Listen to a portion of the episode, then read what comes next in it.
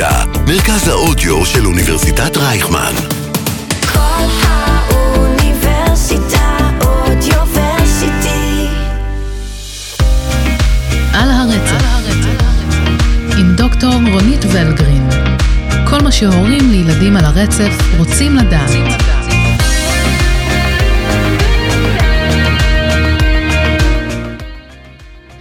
שלום, ותודה שהצטרפתם אלינו לפודקאסט על הרצף עם דוקטור רונית ולגרין. אני ענת גרינבלום, והיום ננסה לגעת ברגישות באחד הנושאים היותר חשובים, יותר מורכבים, הורות. לא סתם הורות, אלא הפעם הורות לילדים על הרצף האוטיסטי. מה מייחד את ההורות הזו? איזה אתגרים עומדים בפני ההורים בטווח המיידי וגם בטווח הארוך? איך מוצאים זמן להספיק הכל וגם שומרים על שפיות ואפילו על חיוך. כמובן, נזמין אתכם להצטרף לקהילת הפייסבוק על הרצף, שיחות על אוטיזם, שם אתם מוזמנים להגיב, לכתוב שאלות, כמובן, גם לשתף. בואו נתחיל. היי רונית. היי, בוקר טוב. טוב, אני, אני חושבת שהשאלה הראשונה היא, איך לומדים לקבל את האבחון? שאלה חשובה, שאלה מהותית, שאלה שאין עליה תשובה. Uh, אני חושבת שלא לומדים לקבל את האבחון, האבחון זה נתון.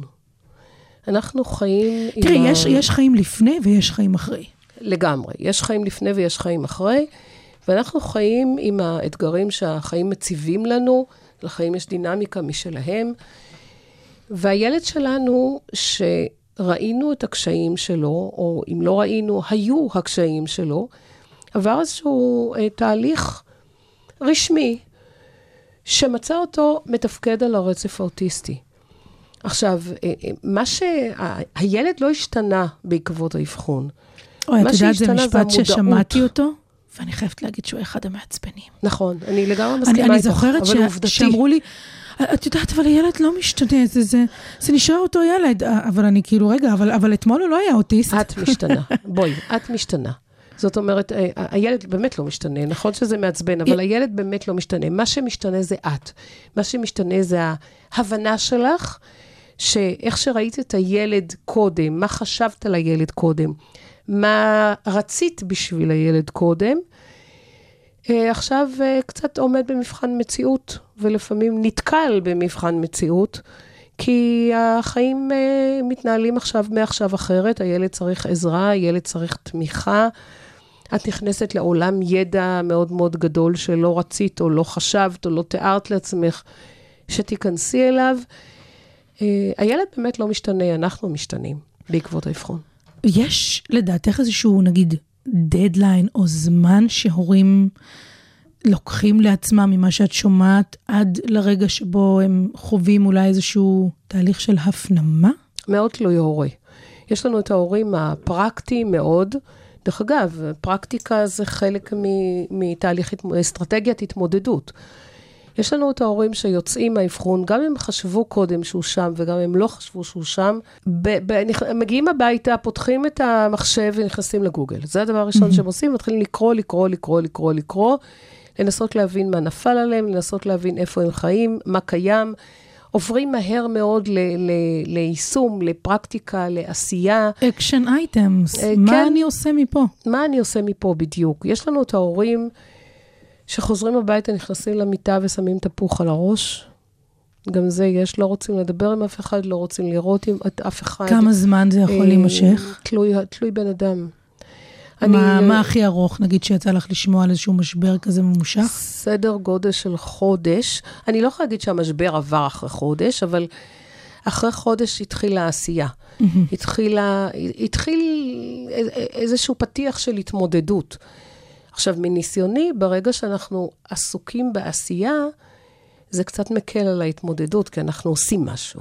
אני, אני חייבת להגיד שגם החיים, בואו נקרא לזה טרום אבחון, הם חיים שמתחילים להכין אותנו לאיזשהו משהו שהולך להשתנות. כי לא מגיעים לאבחון כשהכול אה, נראה תקין. כלומר, מתחילות אה, לעלות כל מיני שאלות. זאת אומרת, אם זה אנשי מקצוע בגנים, אם זה המשפחה, אם זה אפילו האימהות עצמן, שפתאום ככה קצת מסתכלות ימינה-שמאלה, משוות ורואות, שוואלה, הילדה שלי או הילד שלי, הם לא, לא עושות את מה שהחברים עושים, ויכול להיות שיש פה משהו שהוא, שהוא מתחיל לעורר סימני שאלה. כלומר, כבר בשלב הזה אני חושבת שמתחיל, הספק הזה שהוא מחלחל, הוא כבר מתחיל כאן איזושהי הכנה למשהו שעשוי אה, להסתיים אולי לא כמו שהם מצפים, חושבים, אבל אחרת. אני אגיד לך על זה כמו שהילדים אומרים, כן, אבל. כן, אבל. יש הרבה מאוד אה, אנשים שמגיעים לאבחון, או מגיעים אליי, קלינאי תקשורת, כי הילד אה, של השכנים כבר מדבר, והילד שלי עדיין לא מדבר, וסביר להניח שזה איחור פשוט בהתפתחות שפה, ואולי כן. הוא צריך איזה פוש של אה, 12 אבל טיפולים, בטח לא כמו שקופת חולים אה, מאשר להם. כן. והנה הוא ידבר והכל יהיה בסדר, יש לא מעט הורים כאלה. אה, אני חושבת שאם אתה לא נתקלת באיזושהי צורה בילד על הרצף, אתה לא בהכרח חושב שהוא על הרצף, אתה לא מזהה את הסימנים. יש לא מעט הורים שמגיעים כי הילד לא פיתח שפה בזמן, כי משהו ביזארי בהתנהלות שלו, והם לחלוטין לא, לא שם. אני חושבת שזה זמן טוב גם להפנות לפרק שלם שעסקנו גם בנושא האבחון. כך הוא גם נקרא, זו הכותרת שלו, שכדאי מאוד לשמוע. דיברנו שם בהרחבה באמת על השלב המאוד מאוד משמעותי. זו אבן דרך, זו בעצם, ה, ה, זה, זה, זו יריית הפתיחה למרתון הזה של החיים במסלול האוטיזם.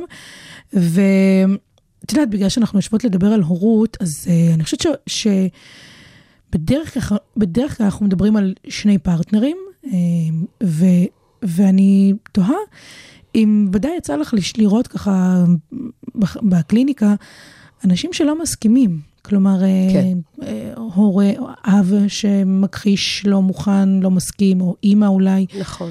מה, מה, את- מה, מה את ממליצה? כשאת רואה, את, כשאת רואה את זה קורה מולך, מה את אומרת? תראי, מה- המצוקה די גדולה כשזה קורה. כיוון שבוא נצא מנקודת הנחה שהילד כבר היה באבחון וקיבל אבחון של מתפקד על הרצף האוטיסטי, וחוזרים הביתה ואבא או אימא אומרים לשותף שלהם לחיים, שותפה, "אה, זה לא נכון, הוא לא שם, תראי אותו, הוא, ת, ת, תסתכלי איך הוא מסתכל עליי, תראי איך הוא עונה לי, תראי, אני לא, לא קונה. לא קונה, זה לא נכון, זה לא קיים. הוא הסתדר, אני גם התחלתי לדבר מאוחר, יש המון... סתם תעשייה של יציאות. כסף, מנ- רוצים... אה, בדיוק, בדיוק. הקופת חולים, יש להם אינטרסים, יש כל להם... אחד היום אה, הולך לאבחון, כל אחד מקבל משהו. נכון, נכון. אה, אה, אין אני ספור, רואה אין את ספור. זה, אני רואה את זה, זה, זה לפעמים קורה שזה האבא, לפעמים קורה שזה האימא. המצוקה של הצד המקבל היא לא פשוטה, כי הוא... מה עושים? הילד צריך תמיכה מקצועית, והבן זוג שלי לחיים מסרב להיות שותף לעניין הזה. אני, הדבר היחיד שאני יכולה לתת הצעה זה מניסיוני בקליניקה. התחלתם טיפול אצל קלינאי תקשורת, שוב, לא בגלל שהוא על הרצף, בגלל שהוא מאחר בהתפתחות שפה, אז יש לכם כבר קלינאי תקשורת. פה אנחנו לא נופלים מהכיסא. תביאו את הבן זוג המכחיש שלכם, המכחיש, המדחיק, הנמנע, תביאו אותו לשיחה עם איש המקצוע. כי זה אחרת לגמרי לשבת עם איש מקצוע ולשמוע, מאשר אנחנו בני זוג בינינו. כשאתה יושב מול איש מקצוע, ואיש מקצוע מצביע לך על התנהגויות שהביאו את הילד לקבל את, האבחון הזה של מתפקד על הספקטרום האוטיסטי, פתאום אני רואה דברים אחרת, פתאום אני מבין דברים אחרת. אבל אני. אני, מת- אני אפילו מקשה עוד קצת. אני אומרת, נניח ששני ההורים הגיעו לפסיכיאטר או פסיכולוג, למי ש... נוירולוג, למי שמורשה כן. לתת את תוקף האוטיזם, לא לקלינאיות כן, תקשורת. בוודאי. יצאו משם, ועדיין אחד מהם אומר, אני לא, האמא אומרת, לא, לא, לא, בולשיט, לא מסכימה. מה אז? מה אז? הם, הם נכון, נתנו להם כרטיס להתחיל לבוא, הם מתחילים ללכת לכל מיני, זאת אומרת, נתנו להם אישורים, הם מתחילים ללכת לטיפולים. אני פשוט הייתי הולכת על, ה, על, ה, על הקיים ומובן מאליו. זה שהילד לא מדבר כמו שצריך, זאת עובדה. לא נקרא לזה על הרצף, נקרא לזה איחור פשוט בהתפתחות, זה לא משנה. העובדה שהילד לא אה, עונה על מה שמצופה בנורמה של הגיל שלו. זאת אומרת שהילד צריך פה תמיכה מקצועית. אנחנו לא מתווכחים אם הילד אוטיסט או לא אוטיסט. הילד צריך תמיכה מקצועית. תמיכה מקצועית בקטע הזה זה קלינאי תקשורת. אוקיי, אז בואו נתחיל מללכת לקלינאי תקשורת. נשים רגע בצד את האבחון. אני חושבת שאולי מה שחשוב זה- שהם בוחרים ביחד, מסכימים ביחד על אנשי המקצוע, כי זה כמו, את יודעת, זה כמו סוג של בוררות או מגשר, כן? זאת אומרת, הם צריכים לתת הסכמה שזה הבן אדם שהם שומעים בקולו, ואז ליישר לפי זה את הקו. זה נורא אידיאלי, מה שאת אומרת, וזה נכון לעשות, אבל בחיים האמיתיים, מה שקורה, שזה שנמנע, לא מקבל, אם הזוגיות טובה באמת וחזקה, אז הוא יגיד לבן הזוג שלו, בת הזוג שלו, תעשי מה שאת רוצה, אני לא שם, אני לא מאמין בזה, אני לא חושב שזה זה, אני לא זה, אבל בואי, תעשי מה שאת רוצה, וזה, והוא בורח, בורח לעבודה, בורח, בורח מההתמודדות. והבן זוג שפעיל בנושא של התמיכה של הילד, מחפש את איש המקצוע, מתחיל להביא אותו לטיפולים. אני חייבת להגיד שזה נורא נורא קשה לאותו בן אדם שעובד ועושה, כשאין לו שותף להתמודדות. זה קשה מאוד. מה קורה אם אנשים פשוט, איך נאמר, מתביישים? אה, יצא לי להכיר זוג שאני לא יודעת בדיוק מה הייתה ההבחנה, ולא במקרה אני לא יודעת בדיוק, אבל אני זוכרת שאחד המשפטים ש... אה, שיצא מהשיחה איתם היה, הילד צריך חינוך מיוחד ואנחנו לא נשלח לחינוך מיוחד. זאת אומרת, אנחנו לא מוכנים ללכת בכלל למקום הזה שהוא שונה מהנורמה. כלומר, אה, מתביישים, אין, אין דרך אחרת אולי לכבס את זה במילים אחרות. כן, אני יכולה להגיד לך מה אני אומרת להורים כשאני שומעת את המשפט הזה. אני מנסה באמת להסביר להם שהילד מייצג את עצמו. זאת אומרת, לילד יש קשיים כאלה ואחרים, וזה נתון, זה קיים.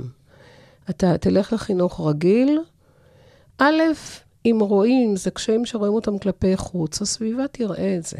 זה לא, אתה, אתה לא יכול, אתה לא מסתיר את הילד, הילד מייצג את עצמו.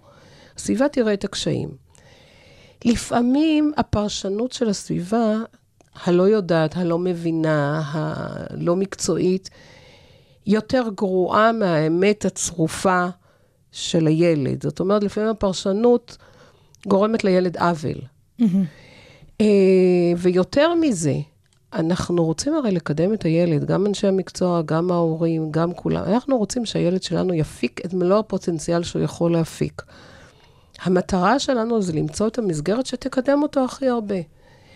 אני מתבייש, זה אני. אני צריך להתמודד עם עצמי, ואם אני לא יכול לעשות את זה לבד, תיקח לך עזרה מקצועית.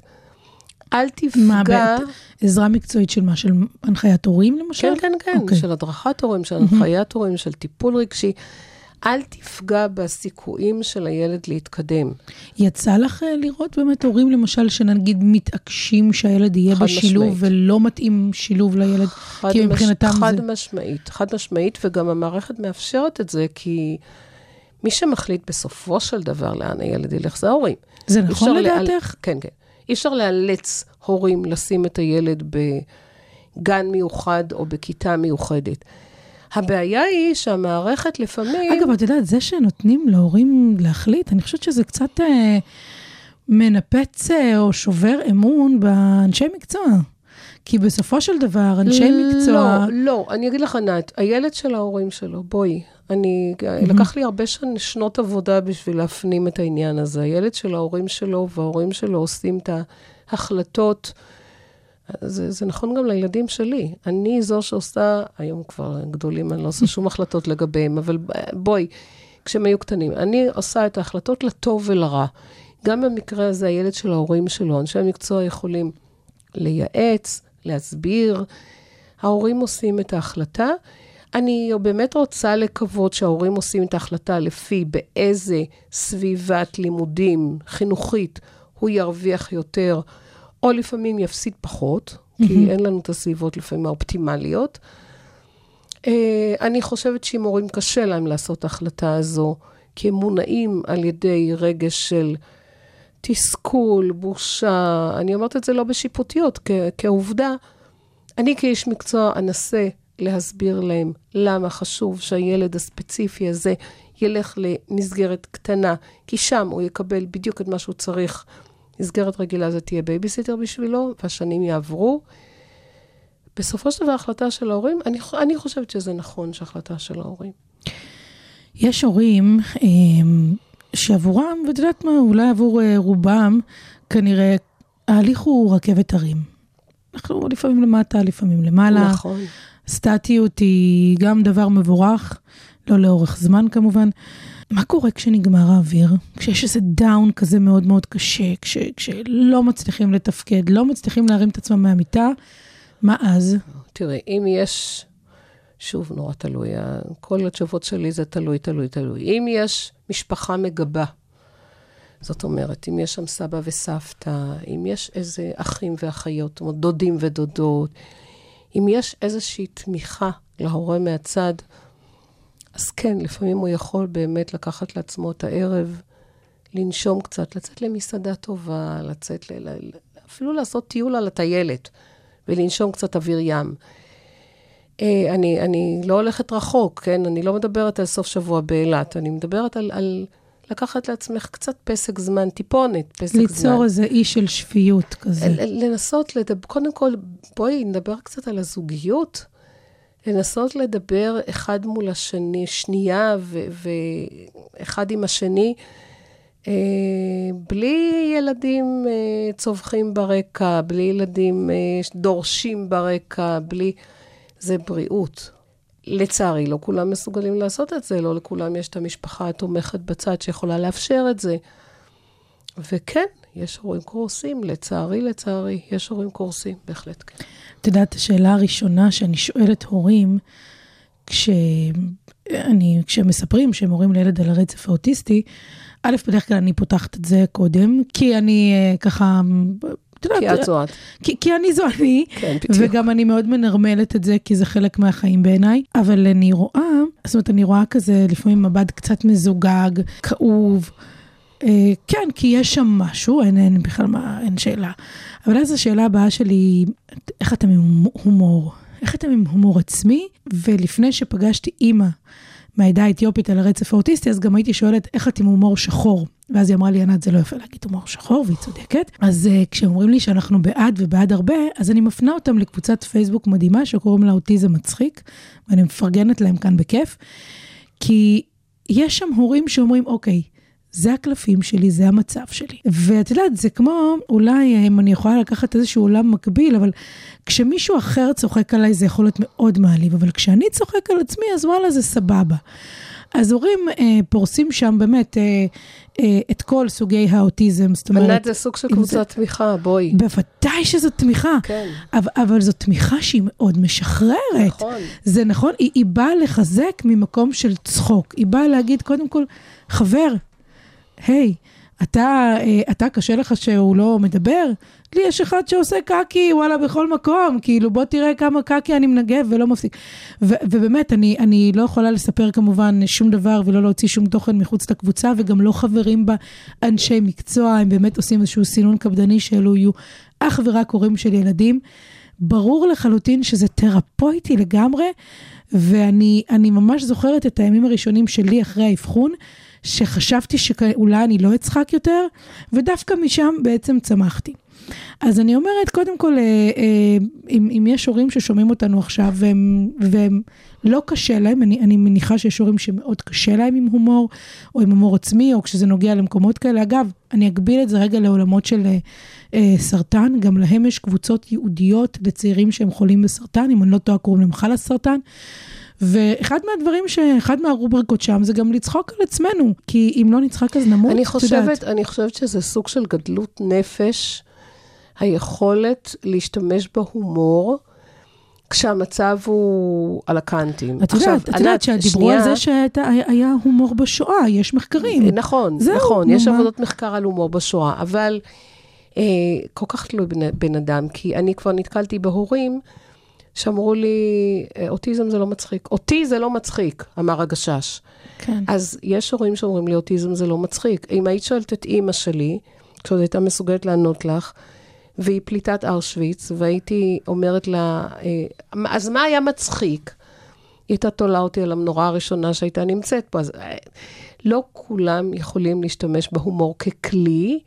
אני לגמרי מסכימה איתך שזה כלי תרפויטי, בהחלט כן. בדיוק, אז, ו, אמ, אז אני חשוב לי ככה היה להגיד את זה, שאני חושבת שבעצם יש, יש דרכים אלטרנטיביות, מה שנקרא, להתמודד קצת עם, ה, אמ, עם הסיטואציה. בואי נעבור לשאלה הבאה. על הרצף, כל מה שהורים לילדים על הרצף רוצים לדעת. איך בונים שגרה חדשה? איך מכניסים לתוך שגרה חדשה של הורות גם צרכים אחרים שיש לנו, אולי אחים, אולי, אולי באמת הצרכים של הבן זוג. אם אני ובן זוגי נהגנו אה, לעשות מדי ערב הליכות, אה, לפתע אחד מאיתנו צריך לרוץ לאיזשהו טיפול, והשני צריך לשבת בהנחיה של אה, מנחת אה, שילוב. מה, אה, מה עושים בתוך הדבר הזה? איך מתנהלים שם? תראי, רוב ההורים שאני מכירה, אה, לוקח להם יותר זמן, פחות זמן, ומוצאים את דרך המלך. אני לא יכולה להגיד שהיא קלה, היא ממש לא קלה, אבל מוצאים להם את דרך ההתנהלות, כי, כי שוב, לחיים יש דינמיקה משלהם, והילד הזה הוא נתון, הוא ילד שלנו, והקשיים שלו לא פשוטים, ואנחנו צריכים לעזור לו להתמודד, והמטרה שלנו שישיג את מה שהוא יכול להשיג. אני אציין יש- שמתווסף פה גם ממד כלכלי, שהוא אין גם ספק, עוד אה, סטרס אין נוסף. ספק, ואני מרשה לעצמי להגיד בזהירות, שלמרות שאנחנו קוראים לעצמנו מדינת רווחה, כשאתה מגיע למצב שאתה מאוד נזקק למערכת הבריאות, היא לפעמים מאכזבת אותך בגדול. את יודעת מה, רונית? אני חושבת שגם מוסדות, מוסדות פרטיים, אה, את מוצאת את עצמך, אה, אם זה הידרותרפיה ואם זה רכיבה טיפולית, זה מניסיוני. בהמתנות של חצי שנה ומעלה. בגלל העובדה שמערכת הבריאות לא מספקת את מה שהיא צריכה לספק. הורים אומרים לי, "אה, אוקיי, עשינו אבחון, והקלינאית בקופה אמרה לנו שזה שנה המתנה. אנחנו כולנו יודעים מה הפירוש של שנה המתנה לילד על הרצף, ואז הם ממלאים את הפרקטיקות הפרטיות, שמתפוצצות בשלב מסוים. אז איך אז- את אומרת, ההורים לומדים להתנהל בתוך כל הלחצים האלה לומדים, שמתווספים? אני מתכוונת ללומדים להתנהל בבית, לומדים להתנהל מול הילדים האחרים, לטוב ולרע, לומדים להתנהל עם, עם ומול בן הזוג. ופה אני חייבת להגיד מילה אחת על קבוצות תמיכה, ומילה אחת על הדרכת הורים. זה לא אקסטרה, זה לא אה, בונוס, זה must. זאת אומרת, הדרכת הורים, כדי שאני אלמד להתנהל נכון מול הילד על הרצף. למשל, הרחמים, אסור שינהלו אותי. הרחמים על הילד. הילד על הרצף, נכון הוא על הרצף, אבל הוא צריך להיות ילד אה, עם, עם, עם, עם אה, הבנה של מותר ואסור כמיטב יכולתי. אה, זה ילד שמותר להגיד לו לא, למרות שזה מציף אותו נורא, אולי הרבה יותר מאשר את אח שלו. אני, אני צריכה להתייחס אליו כילד so called נורמטיבי, למרות הקשיים המשמעותיים שיש לו, ו- ול- ולנסות לגרום לזה שזה יהיה ילד שכן החברה תוכל להתמודד איתו. כשאת אומרת את זה, את אומרת את זה על סמך זה שיצא לך לראות שההורים כן, כן, נוטים כן. לוותר, להגיד בינם לבין עצמם. הוא אוטיסט, אני לא אקשה עליו. כן, קשה לו כל כך, הוא מוצף כל כך בקלות. מה שנכון, הוא מוצף נורא בקלות. ולכן, ברגע שאני אומרת לו לא, זה מפרק אותו לגמרי, ואני לא אגיד לו את הלא, כי גם אני מפחדת מהתוצרים של הלא, וגם הוא, הוא באמת צריך להתמודד עם כל כך הרבה בחיים שלו, למה שאני עוד אוסיף לו? ואז הילדון הזה הולך לגן, והגננת אומרת לו פעם אחת לא, והילדון הזה מתפרק, אין לו יכולת התמודדות. וכל המשפטים היפים האלה של אני לא אתן לו קביים, אני אתן לו פיגומים לטפס עליהם. את יודעת, יש המון שמלציות במשפטים האלה. אבל, אבל אה, ה basic שלהם הוא נכון. אני צריך לתת לילד אה, יכולת להתמודד עם החיים האמיתיים, בזה שאני אגונן עליו נורא בבית, ואני אחזיק אותו בצמר גפן, וכל מה שהוא ירצה הוא יקבל, ואני עושה לו נזק. בסופו של עניין אני עושה, יש סיפור נורא יפה על פרפר, פרפר וכנפיים שאני אספר, אז... אה, בטח, ספרי, ספרי. אוקיי, יש סיפור, אני פחות נוטה לספר את הסיפורים האלה, אבל כשזה מתאים, זה מתאים. אה, כן, יש סיפור על אה, ילד שמצא גולם, והאיש הזקן, הסיני הזקן, בואו נעשה את זה סיני או כן. הודי זקן, שרואים את הילד משחק, מחזיק לו ביד את הגולם, מסבירים לילד שבנקודה מסוימת הגולם הזה יהפוך לפרפר, וכשהוא הופך לפרפר, אז נורא נורא תיזהר, אל, אל, כשאתה רואה שיש התחלה של היציאה של הפרפר מהגולם, אל תנסה לעזור לפרפר ולפרק את החוטים של הגולם, תן לו להתמודד לבד. והילד מחזיק את, ה, את הפקעת הזאת ומחכה, ואז פתאום הוא רואה שזה מתחיל אה, לקבל צורה ומתחיל לזוז, ובאמת יש בפנים פרפר יפה שמנסה לצאת החוצה, וליבו נחמר והוא רוצה לעזור לו. והוא חותך את החוטים של הפקעת הזו, והפרפר יוצא, והוא מנסה לעוף, והוא לא מצליח, והוא נופל ומת. ואז האיש הזקן בא אליו ואומר לו, תראה, הניסיונות האלה עם הכנפיים לקרוע את החוטים, זה מה שמחזק את הכנפיים של הפרפר. בזה שאתה עזרת לו ופרמת לו את החוטים ונתת לו לעוף, לא נתת לו לחזק את הכנפיים, והוא לא היה מסוגל להתמודד עם העולם. כן, נמשיל את זה לזה שאם לא ניתן בואו. ל- לילד ליפול, אנחנו צריכים... כנראה לא ילמד ללכת. בעזרת אנשי המקצוע, אני אומרת את זה באמת, בעזרת אנשי המקצוע, כי אנשי המקצוע למדו את הנושא הזה. לנו כהורים זה עולם חדש של ידע שאנחנו לומדים אותו לאט-לאט, לא יודעים. בעזרת אנשי המקצוע, בעזרת הדרכת הורים, בעזרת קבוצת תמיכה שתיתן לכם את ההבנה שאתם לא לבד. זה לא קורה רק אצלכם, זה קורה אצל עוד אנשים, ואפשר ללמוד מטעויות של אחרים, ולא צריך להמציא את הגלגל מחדש. אני לומד להתנהל יותר נכון. אני אגיד לך מה, זה קצת עומד בסתירה כן. עם אה, אמירה שחוזרת על עצמה הרבה פעמים, שכל אוטיסט הוא משהו אחר.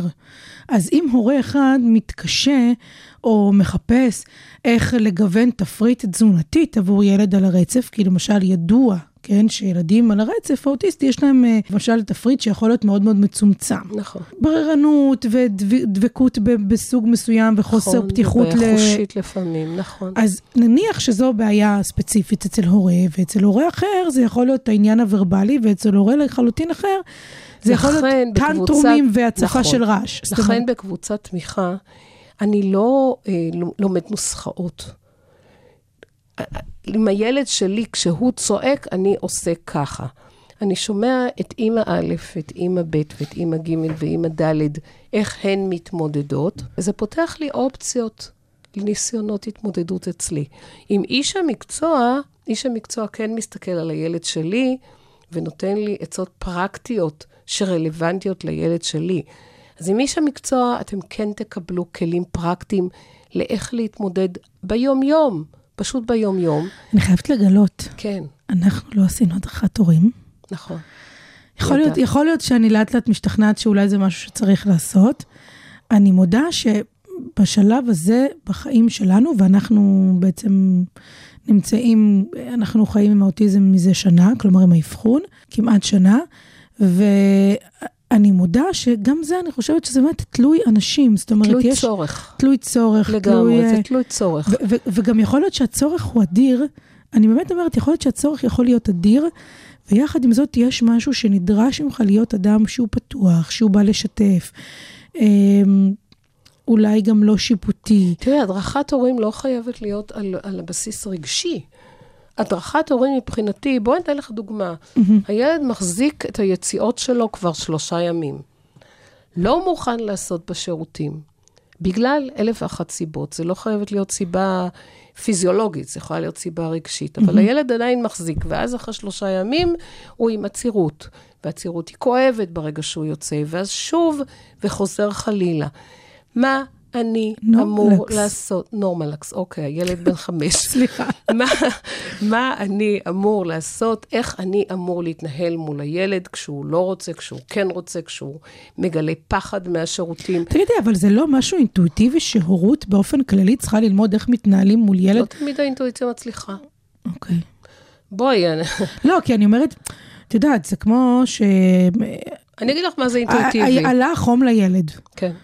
מה אני צריכה, זאת אומרת, אנחנו כולנו הורים, אנחנו, אני פשוט מנסה להבין. האם אינטואיטיבי זה לקחת ילד עם חום גבוה ולשים אותו באמבטיה של מים קרים? זה לא אינטואיטיבי. לא, אבל, אבל אני מנסה להבין איזה שאלות עולות בהדרכת הורים של ילדים, אה, הורים לילדים על הרצף האוטיסטי נניח, ולא עולות אצל הורים לילדים עם הנמכה קוגניטיבית, או אפילו אצל ילדים עם קשיים רגשיים.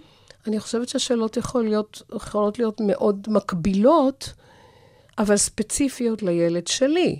אני, כשאני יושבת בהדרכת הורים, זה לא קבוצה הדרכת הורים, אני מדברת על ללכת למדריכת הורים, לעלות לדילמות אמיתיות שקורות אצלי בבית, ואני לא יודעת איך להתנהל מול הילד. אני לא יודעת מתי לכעוס עליו, אני לא יודעת מתי לעזוב אותו, אני לא יודעת מתי לאפשר לו, אני לא יודעת מתי להתעקש איתו. אני, אני, אני הולכת לאיבוד. האינטואיציות שלי, במקרה הזה, הפסיקו לעבוד, משהו דומם אותם. אולי השם של האבחון, אני לא יודעת, משהו דומם אותם. שזה אגב מאוד מאוד יכול לקרות. לגמרי. אני, אני מודה שלפני מספר ימים היינו ככה בנסיעה ארוכה, והיה שם איזשהו רגע שאמרתי לבן זוג שלי, שמע, אני, אני, אני לפעמים מתאבנת. מתאבנת. משהו בתוכי פתאום, כמו שאת אומרת, סותם לי את האינטואיציה, והמלחמה הזאת של בין, רגע, אולי זה יושב על אוטיזם? או שזה, על, מה, זה, נכון, על, מה עכשיו, נכון. על מה עכשיו זה יושב? נכון. ואיך אני צריכה והאם, להגיב. והאם זה יושב על אוטיזם, לפעמים עדיין, למרות שזה יושב על אוטיזם, אני צריכה להגיב בצורה מסוימת. איך אני צריכה להגיב? זה עולם חדש. אני לא יודע, אני כי, לא כי רוצה אני אגיד לך לעשות שגיאות. אני, אני, גם, גם במיוחד כשנחשפים לאוטיסטים מבוגרים, שזוכרים טראומות ילדות, שניסו לדרוש מהם דברים, ואומרים, דחיל רפאק, הרי לא סתם יש לי הגדרה של קושי ומוגבלות. המוגבלות זה אומר שיש גבול מסוים לאיפה שאני יכול להגיע, ואם אתה תדרוש ממני את מה שאני לא יכול, חוץ מתסכול, לשני הצדדים לא יקרה שום ענת, דבר. אני חושבת שכל אחד מהילדים שלנו, על הרצף, לא על הרצף, ברגע שישימו אותם על ספת פסיכולוג והם יהיו בני 30, יבכו עלינו? בדיוק? יהיה להם, יהיה להם מה להגיד על ההורים שלהם ועל ההתנהלות של ההורים שלהם וכולי, ובסדר, זה עולם כמנהגו. אני עדיין חושבת שהילד על הספקטרום, על הרצף, כי בזה אנחנו דנים, אה, צריך רגישויות קצת אחרות, צריך הסתכלות קצת אחרת, צריך לדעת איך מתנהלים איתו נכון. אפשר לעשות, יש אנשים שעושים את זה באמת בכוח האינטואיציה ומצליחים מאוד. יש אנשים שעושים את זה בכוח האינטואיציה וזו נפילה אדירה. ויש אנשים שלא יודעים מה לעשות, ומודעים לזה שהם לא יודעים מה לעשות. אז אני באמת חושבת שהתייעצות עם איש מקצוע לא יכולה להזיק לאף אחד. אני חוזרת לדוגמה שנתת עם הילד שמחזיק את הקקי. מה את אומרת במצב כזה? אני לא אומרת, זה לא תחום הידע שלי. אני באמת לא אומרת. זה מנתח התנהגות? לא, זה- זה יכול להיות מנתח. קודם כל, בואי נבדוק את זה פיזיולוגית. וזה, אני, אני אומרת את זה באמת בתור התחלה. נבדוק שאין בעיה פיזיולוגית. נבדוק שהתזונה שלו היא רלוונטית, כי לפעמים תזונה יכולה לגרום לעצירות, נכון? אבל בואי נצא מנקודת הנחה שהתזונה שלו רלוונטית וזה, וזה יושב על קטע רגשי, אוקיי? כן, מנתח התנהגות יכול לעזור כאן. כן, מטפל רגשי גם יכול לעזור כאן. כן, הנחיית הורים לאיך אני מתנהל מול הסיטואציה, יכולה לעזור, כי לפעמים הכעס שלי על הילד, או לחילופין, הוויתור שלי לילד, יכול לעשות יותר נזק מתועלת. אז אנחנו כולנו הורים נורא מדופלמים ויודעים וכולי. במקרה הזה הספציפי של ילד על הרצף, נכנסנו לעולם קצת חדש. אם אנחנו לא על הרצף, אנחנו לא תמיד מצליחים להתחבר לצ'אנל שלו בדיוק ולהבין מה הוא מרגיש, מה הוא חושב, מה הוא צריך, מה לעשות. אה, כן, אגב, אני חייבת להגיד. שנתקלתי אתמול בפוסט מדהים של, אני לא זוכרת את שמה של האימא, אבל אה, עם ילד על הרצף האוטיסטי, שאמר לה שהוא נורא פגוע כן, מזה כן, שיש ראיתי לו. תו נכה, ראית? ראיתי, הוא אומר ראיתי. תו עזר, כי אני לא באמת נכה במובן הזה שיש לי נכות. יש לי לקות ואני צריך עזרה להתמודד עם הלקות שלי. אני מודה שמאוד אהבתי את זה. אני מקווה שלא ישתנו בעקבות ככה ההשלכות הכלכליות, כי אנחנו צריכים הרבה עזרה כלכלית גם בשביל לממן הרבה מאוד דברים. על הרצף, כל מה שהורים לילדים על הרצף רוצים לדעת. יש הורות שהיא כוללת גם למשל חברויות, חברויות עם זוגות אחרים. פתאום אנחנו כבר לא זוג כשאר הזוגות. שאלה נהדרת ואקטואלית מאוד מאוד מאוד. זה לא רק... אני נתקלת בהורים שיושבים אצלי ואומרים לי, תשמעי, השיח בתוך ה... אותו אירוע חברתי, פגישת חברים, וזה כבר לא מעניין אותנו. הם מדברים על דברים שבאמת, זה לא, זה לא בראש שלנו, זה לא מעניין. אנחנו חיים עכשיו את, הרצף, את האוטיזם, נושמים את האוטיזם, מתלבטים באוטיזם. אה, לא מעניין אותנו פוליטיקה עכשיו, לא מעניין אותנו אה, אם לנסוע לחו"ל או לא לנסוע לחו"ל, או לאן לנסוע וכמה עולה המלון. אה, עזבי אותי, לא מעניין. ואז אני רואה סיטואציות של הורים שמתחילים לאבד קשר. זה עובד דו-צדדי. זה עובד, זה עובד גם בגלל שהסביבה, גם היא לא יודעת איך להתייחס. ואז החברים יכולים, את אמרת לי, להשתתף בצערה, שזה אמירה לא, קשה. לא, זה, זה אבל שמעתי אה, משפט מקולגה בעבודה. כן, כן. זה לא, לא מחברים. כן, כן, אבל ד- אני דווקא אומרת... החברים והחברות שלי, אני חייבת פה להגיד שהמשפטים שהייתי, ששמעתי, והיו, כתשובה היו, נו אז מה? אוקיי. אחלה, אז חב... אוקיי. אחלה חברים אוקיי, יש אז לך. אז יש לך ילד, יש לך ילד גם, אוטיסט, אוהבת, אז? אני גם אוהבת משפט... מה זה אומר? אני גם אוהבת משפט כמו, אה, תסבירי לי, מה זה אומר? מה זה אוטיזם. אני אוהבת משפט כמו, אוקיי, במה אנחנו יכולים לעזור? רגע, אבל אני אחזיר אותך רגע לה- להורות. אז אוקיי, אז את שומעת את ההורים שאומרים ש... אני רואה הרבה הורים שמאבדים קשרים חברתיים. יש גם את המצב העובדתי, שקשה לצאת בערב, כי אה, אני לא מוצא בייביסיטר שישאר עם הילד שלי, כי הוא לא ישן והוא בעייתי. ב- זה אגב, גם, אז אבל... פה, פה אני רק באמת אה, אוסיף איזה שני שקל שלי, שיש אה, קבוצות צמיד, צרכים מיוחדים, וואטסאפים, זה קבוצות עירוניות בדרך כלל, שזה יתרון מאוד גדול. אה, גם פועלים לטובת אה, בעצם האזרחים של אותה רשות מקומית, והרבה פעמים עוברים שם טלפונים של, לפעמים זה אחים של, דרך אגב, נהדר. אה, או מדריכים שהם נהדר. מכירים, שהם מוכנים לבוא, ואפילו לפעמים מתמחים ממש, או אם זה שיתוק מוחין, או אם זה אוטיזם. נהדר. זאת בייביסיטרים, ממש בייביסיטרים מיוחדים. אפ... לדעתי אפילו יש גם קבוצה כזו בפייסבוק. פנטסטי. זאת אומרת, אה, אם יש הורים ששומעים אותנו עכשיו ותוהים איך... איך נוכל לצאת ורגע לנשום אוויר ביחד, אז אני מאוד ממליצה להיעזר דווקא בקבוצות עירוניות, לבקש המלצות, להביא כמובן את הבן אדם שיכיר לפני כן, ווואלה, להתחיל, להתחיל לבדוק את זה. נהדר, אחלה טיפ. אז יש את המצב העובדתי, שקשה לצאת, אבל אני גם רואה הורים שכן, שהסבתא מוכנה לבוא לשמור על הילדים, אבל איבדנו עניין. איבדנו עניין בסיטואציה החברתית, איבדנו עניין בנושאי השיחה של החברים שלנו. איבדנו עניין. אני, אני מצרה על זה, תשמעי, אני נורא רוצה לקוות שזה משהו שהוא זמני, כשהם עוברים בעצם, כשהם נמצאים בתוך הסערה, ושלאט לאט, אה, בחלוף הסערה, אה, הם כן יצליחו להיות שם בשביל החברים שלהם, וגם אם הצרות שלהם שונות וזעירות ולא משמעותיות, כשלהם עדיין להיות שם בשביל החברים שלהם ולא בשביל עצמם. ואני חושבת שמאוד מאוד חשוב, אה, שוב, מתווסף לך נדבך נוסף לחיים, נכון. לאישיות שלך, אבל הוא לא משנה אותך, הוא לא חייב לטרוף לך את הקלפים. אני מכירה אנשים ששינו קריירה בעקבות האבחון. אה, יש לא מעט כאלה שממש לוקחים את זה כשליחות חייהם. אני חושבת שזה לא, אה, שזה באמת, כמו שאת אומרת, תמיד תלוי, זה באמת תלוי באנשים. זה, אין פה איזה נוסחה אחת מנצחת אחידה, אבל אני כן חושבת שכל עוד אה, החברים שלכם רוצים בכם, כן, תתאבלו, כמובן, כן, תעברו את הסערה שלכם, אבל אל תשכחו שאתם גם החברים של, וגם הם צריכים אתכם. למרות מה שיש לכם, גם להם יש.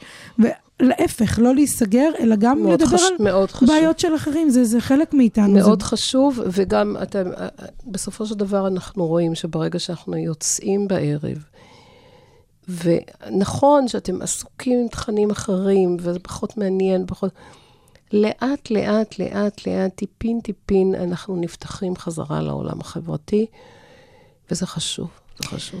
תגידי, ויצא לך להיתקל במצבים שבהם ההורים צריכים לגייס, אה, לא יודעת אפילו לגייס את מה ואת מי, אבל מה קורה כשהמשפחה המורחבת של הזוג הורים האלה לא מקבלת את האבחון או את הסיטואציה? מה, ש... מה שיצא לי זה, כן, כן, יש את זה לא מעט, שהסבתא והסבא, או האחים והאחיות, זאת אומרת, הדודים והדודות של הילד, לא מקבלים את זה. אני מציעה להם, אני, אני יכולה להעיד על מה שאני מכירה, אני מציעה להם הצעה מאוד פשוטה, תביאו אותם אליי. יותר קל לקבל מידע מאיש מקצוע מאשר מידע מהבת שלי. ואני יושבת איתם, אני מסבירה להם, אני מצביעה על ההתנהגויות של הילד שהם מכירים, שהביאו אותו לקראת המצב הזה של להיות ילד מאובחן. אה, אני מבקשת, אני לפעמים מזמינה אותם לטיפול אפילו, כמובן בהסכמת ההורים, אבל מזמינה אותם לטיפול אפילו, את הסבא סבתא, שיבואו ולראות. זה ברוב המקרים מצליח. אני לא יכולה להגיד שזה תמיד מצליח, רוב המקרים מצליח. כן, אני חושבת שפשוט מהפרספקטיבה שלהם אה, באמת קשה לתפוס, הם גדלו לצד אנשים לא מאובחנים כל חייהם. הילדות עברה עליהם עם אנשים מוזרים פה ושם, לפעמים אנשים הוחבאו. כן, כן, קשה, קשה לתפוס כי יש מן ההדחקה בעניין הזה. אתה, אתה קשה לך להבין שהילד שלך, נכד שלך, שם. בואי נסכם. אני רגע מנסה לסכם את מה שדיברנו עליו. בגדול, אנחנו אומרים שההורות לילדים על הרצף האוטיסטי היא הורות מאתגרת. אני חייבת להגיד משהו אחד שעכשיו חשוב לי נורא נורא להבהיר. אל תבטלו את עצמכם. העובדה שנכנסתם לעולם ידע חדש שאתם לא מכירים, לא יודעים, צריכים ללמוד מאלף בית, לא מקטינה אתכם כהורים, כאנשים, כבני אדם, בשום צורה שהיא. כל אדם שייכנס כאילוץ, לא שהוא בחר בזה, לאיזושהי סיטואציה שהוא לא מבין, לא יודע, צריך ללמוד הכל מההתחלה, יהיה מתוסכל, יהיה לפעמים, יהיה לו קשה, אה, אבל בשום צורה זה לא גורע מהאדם עצמו. לא לבטל את עצמכם, לא בפני אנשי המקצוע, לא בפני אנשי החינוך. תשאלו שאלות כמה שיותר, זה יעזור לכם ללמוד. אני, אני גם. חושבת שאני מאוד בעד מה שנקרא Outsource, כלומר, אם... קודם כל, את יודעת, צריך לקבל איזושהי תמונה מאוד מלאה מהרבה גורמים. יש את הגורמים המוסדיים, כמו בירוקרטיות למיניהן, נכון. של אה, ביטוח לאומי, ויש את אה, רשות המיסים. זאת אומרת, יש המון המון... אה, התמונה היא מאוד מאוד מורכבת. זאת אומרת, חוץ מהטיפול הרפואי המיידי ש... והתמיכה שהילד צריך לקבל, יש עניינים יש, פרוצדורליים, כן, פרוצדורליים, הרבה, הרבה, שמאוד הרבה. מעסיקים, ואחר כך השגרה, שאני חושבת ש... אה, נניח אה, דיברנו על זה גם בזמנו, באחד הפרקים שלנו, על הטיפולים, על איך אנחנו בעצם בוחרים את הטיפולים, איך אנחנו בוחרים דמויות טיפוליות, נכון, וכמה חשוב באמת להבין שלא חייבים גם לעשות את הכל בבת אחת. נכון. לא צריך מרגע קבלת האבחון להתחיל לרוץ ולהפוך סדרי עדיפות, כל לסופרמן. הזמן, ו- כן. סדרי עדיפות כל הזמן. כל הזמן לבדוק מה חשוב מאוד כרגע, מה יכול לעמוד בצד ולחכות. אנחנו לא צריכים לתפוס את הכל בבת אחת. אנחנו יכולים להיעזר באנשים שנמצאים שם, באנשי מקצוע, באנשים שעברו את זה כבר, לא צריך להמציא את הגלגל מחדש, ולשאול, לשאול, לשאול, לשאול, לשאול, כי זה עולם ידע חדש, גדול.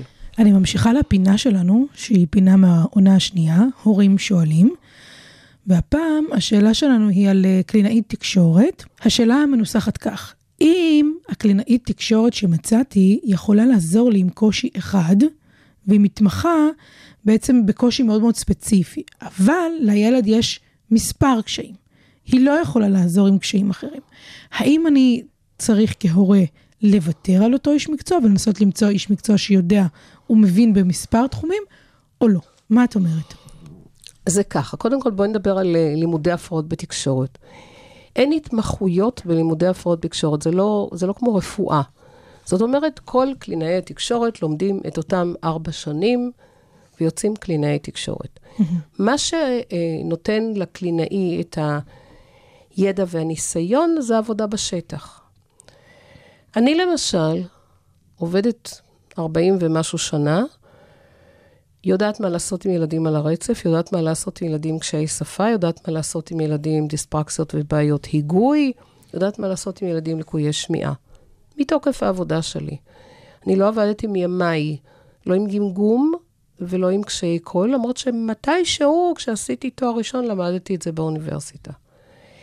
כשמגיע לי ילד עם קשיי שפה ומגמגם, ברור לי שאם בקשיי השפה שלו אני יודעת לעבוד, עם הגמגום שלו אני לא אקח אותו לטיפול, כי אין לי ניסיון בזה. ואז אני יושבת ועושה איזה שהם סדרי עדיפות. מה חשוב כרגע לעשות איתו? האם זה ילד על הרצף, שכרגע מאוד חשוב לעבוד איתו, על יוזמות תקשורתיות, על היענות לתקשורת, על ניהול שיח, אם זה רלוונטי, על שאלת שאלות, על מענה, או במקביל יש לו גם שיבושי היגוי, והוא לא אומר את השין והסמך כמו שצריך. על מה לעבוד? סדרי עדיפות. אמרנו שהכל עניין של סדרי עדיפות, סדרי עדיפות. אני חושבת שאם התחום, ה- התחום המרכזי שהוא צריך עזרה הוא בתחום הידע שלי, אז כן, אני חושבת שכדאי לה- שאני אקבל אותו לטיפול. אם הקטע המהותי כרגע הוא גמגום, והקלינאית לא מתעסקת בגמגום, חפשו קלינאית אחרת. כן, make- sense, common sense, איך נאמר. תגידי, וכל כמה זמן נכון לעשות אבחון קלינאית חדש? יש זה משהו שצריך אחת למספר שנים לעשות שוב? תראי, כשמגיע ילד חדש אליי למכון, אה, שוב, תלוי בין כמה הוא, אבל לרוב, כשמגיע, בואי נגיד, ילד קטן, צעיר, בן שלוש, והאבחון האחרון נעשה לו לפני חצי שנה, אני אומרת לאמא, הוא צריך לעבור אצלי אבחון מחודש. למה? כי לילד בן שלוש, חצי שנה זה המון זמן. כשמגיע ילד בן שמונה, הוא עשה אבחון לפני ארבעה, חמישה חודשים, אני בהחלט אשתמש באבחון שלו, אעזר בו כדי לבנות תוכנית טיפולית ולהכניס אותו לטיפול. זאת אומרת, צריך uh, להפעיל היגיון ולהבין בין כמה הילד ומתי הוא עשה את האבחון לאחרונה. Mm-hmm. הילד מתחיל טיפול, רץ שנה בטיפול. הקלינאית היא בהחלט יכולה לעשות לעצמה איזשהו פסק זמן, ולנסות להבין איפה הוא נמצא בתחומי התקשורת, כן, שפה, חדשות. דיבור. אין סיבה לעשות לו אבחון רשמי, מסודר, שוב, אם הוא בתהליך טיפול. לא, אבל יש, זאת אומרת, יש כל הזמן הגדרת מטרות והשגת. כל הזמן, כלומר- כל הזמן, כל הזמן. יש לנו מטרות לטווח רחוק, יש לנו יעדים לטווח קצר, אנחנו כל הזמן בודקים איפה אנחנו עם היעדים שהצבנו לעצמנו לפני חודש, איפה אנחנו נמצאים כרגע. אם הילד השיג את זה, אנחנו משנים את היעדים שלנו, מתקדמים קדימה. אם הוא לא השיג את זה, אני בודקת מה קרה לאסטרטגיות שלי, לאמצעים שהשתמשתי, למה, מה קרה, משנה את היעדים לפעמים, אבל זה בתוך תהליך טיפולי. אין סיבה לעשות אבחון מחדש. לא פעם כשהוא עובר מטפל, והאבחון הגדול, הרשמי שלו היה לפני שנתיים, והוא עובר לקלינאית חדשה, היא תבקש לעשות לו אבחון חדש, כן. אז אה, תראי, אז אה, באמת במסגרת הפינה הזו, שאנחנו עוד שנייה נסיים, יש עוד שאלה, שאל אותנו אבא, וכתב לנו שיש מכונים שבכלל אומרים, למשל, יש לך קלינאית X שקיבלת אותה, היא זאת שמתאימה לך, אנחנו נקבע לך את התור, והיא תתקשר אלייך כמה ימים לפני. זה נכון ככה לקבוע, בלי להתרשם לפני כן אפילו באיזה שיחת טלפון עם הקלינאית? כשאני מדברת על... על בוא נדבר על מכון של קופת חולים, אוקיי? הילד צריך טיפול, מוקצית לך קלינאי תקשורת, X, ואליה את מופנית. זהו. פגישה ראשונה עם הקלינאי, תרימי אימא, אני מדברת על האימא, תרימי אנטנות. תפעילי את האינטואיציות שלך. תראי איך היא מתנהלת עם הילד שלך. תראי אם יש לך כימיה איתו. איך הוא מולה. תסתכלי, תסיקי מסקנות. כשנכנסים, זה קופת חולים. זאת אומרת, אני לא, אה, לא נותנים, הלוואי והסיטואציה שאני מגיעה ונותנים לי עשר קלינאיות ואומרים לי, תבחרי. אין, לא קורה. כשאני הולכת למכון פרטי, לומדת את הילד, אני רואה שהקלינאית X מתאימה לילד ויש לה מקום פנוי, אני אומרת לאמא, אם את רוצה, היום מתאים לך, השעה מתאימה לך, הכל מתאים לך, הוא יתחיל לעבוד עם X. X, אוקיי? כבר הייתה סיטואציה שההורה אמר לי, אני זוכרת, זה היה לפני כמה שנים, ההורה אמר לי, אני רוצה קודם לראיין את הקלינאית, לראות מי היא. לא, זה לא, זה לא הסיטואציה. זאת אומרת, אתה מגיע אליי למכון שלי, סמוך עליי שאני מתאימה לילד שלך את הקלינאית הרלוונטית. אבל אנחנו לא בחתונה קתולית. הגעת לטיפול, התרשמת, הגענו למסקנה שזה לא זה. אנחנו נפרדים כידידים. אין, uh, לצערי, מערכת הבריאות הפרטית והמוסדית היום לא כזו שאני באה ויש לי פול של קלינאיות שאני יכולה לבחור מהן את מי שבא לי. הלוואי וזה היה ככה, זה לא. טוב, אז אה, דוקטור רונית ולגרין, תודה רבה. כמו תמיד את מרגיעה, מציידת בכלים נוספים להתמודדות, אה, יש לומר, המורכבת ביותר, כן? לגמרי. של ההורות המיוחדת. וככה לסיכום, אני מקווה שגם גרסת ההורות שלי, שהיא מבקשת להסתכל על החיים באמת לא רק כאימא לילד מיוחד, אלא כגם אימא לילד מיוחד, שרואה גם את השמחה לצד האתגר. אני בוחרת לחיות עם ולצד האוטיזם. וכן, אני מקווה שגם אני אולי איכשהו למאזינות ולמאזינים שלנו מצליחה לתת את הפרספקטיבה הזו שלי, שנכון שהיא ייחודית לי, אבל היא עדיין קיימת, היא עדיין בשוק, ואם זה מדבר גם אליכן ואליכם, אז וואלה, אני שמחה לשמוע. נכון, מדובר ב, קודם כל בהפנמה מאוד בסיסית, עמוקה, שהבן שלי הוא לא כמו כולם. אה, במהלך האבחון, בפגישה הראשונה עם הפסיכולוגית, אני זוכרת שהיא ביקשה שאני אספר לה איך הייתי מתארת את הבן שלי לאנשים אחרים, והתשובה שלי הייתה מיידית, מהירה, הוא אחר. הוא לא כמו כולם. הוא אחר, הוא שונה. הוא נולד שונה, וזה אומר שהשמחה שלו מתבטאת אחרת, העצב והכעס שלו מתבטאים אחרת, היכולות הוורבליות שלו אחרות, ועכשיו אני שואלת באמת את אותה שאלה ששאלו אותי החברות הטובות שלי, אז מה? אוקיי, נו אז מה? אז מה שמעניין אותי היום כאדם זה באמת לחנך גם את עצמי יום-יום, וגם את אלו שהם בסביבה הקרובה שלי, לקבל את השונה, לא להירתע. ללמוד להבין שיש הרבה מאוד דרכים, גם לשמוח, גם לכעוס. ואת יודעת מה, אולי אם כולנו היינו ממש, אבל ממש ממש אותו דבר, אז העולם שלנו גם היה מתנהל אחרת ונראה אחרת. ואני באמת באמת שמחה שאנחנו כולנו חלק משונות כזו או אחרת. חשבת כל פעם, אחד עם השונות חשבת שלו. פעם לפתוח קבוצת הורים, ענת? לא, לא, לא. הנה, הנה, שישמעו אותי כאן, זה מספיק טוב לי. ואני באמת חושבת שלפעמים השונות היא קשה. היא מצלקת. לפעמים היא עדשה, באמת עדשה אחרת של שמחה, הודיה והוקרה. ואת יודעת מה? החיים זה כל הזמן לפעמים. על הרצף, כל מה שהורים לילדים על הרצף רוצים לדעת. אז תודה רבה לכם, מאזינים ומאזינות יקרים. אתם מוזמנים להמשיך להצטרף, להגדיל את קהילת פודקאסט על הרצף, להאזין לכל הפרקים שלנו. הפעם גם באמת נפנה אתכם לפרקים אה, איך בוחרים דמות טיפולית וגם הפרק בחדר הטיפולים, כדי לתת לכם הרחבה לנושאים שהזכרנו במהלך הפרק. אתם מוזמנים לשלוח לנו פידבקים. אני ענת גרינבלום, איתי באולפן הייתה דוקטור רונית ולגרין, ואנחנו נשתמע בפרק הבא. ביי רונית. להתראות. על הרצף, כל מה שהורים לילדים על הרצף רוצים לדעת. כל הנאמר בפודקאסט על הרצף אינו מהווה תחליף לייעוץ מקצועי.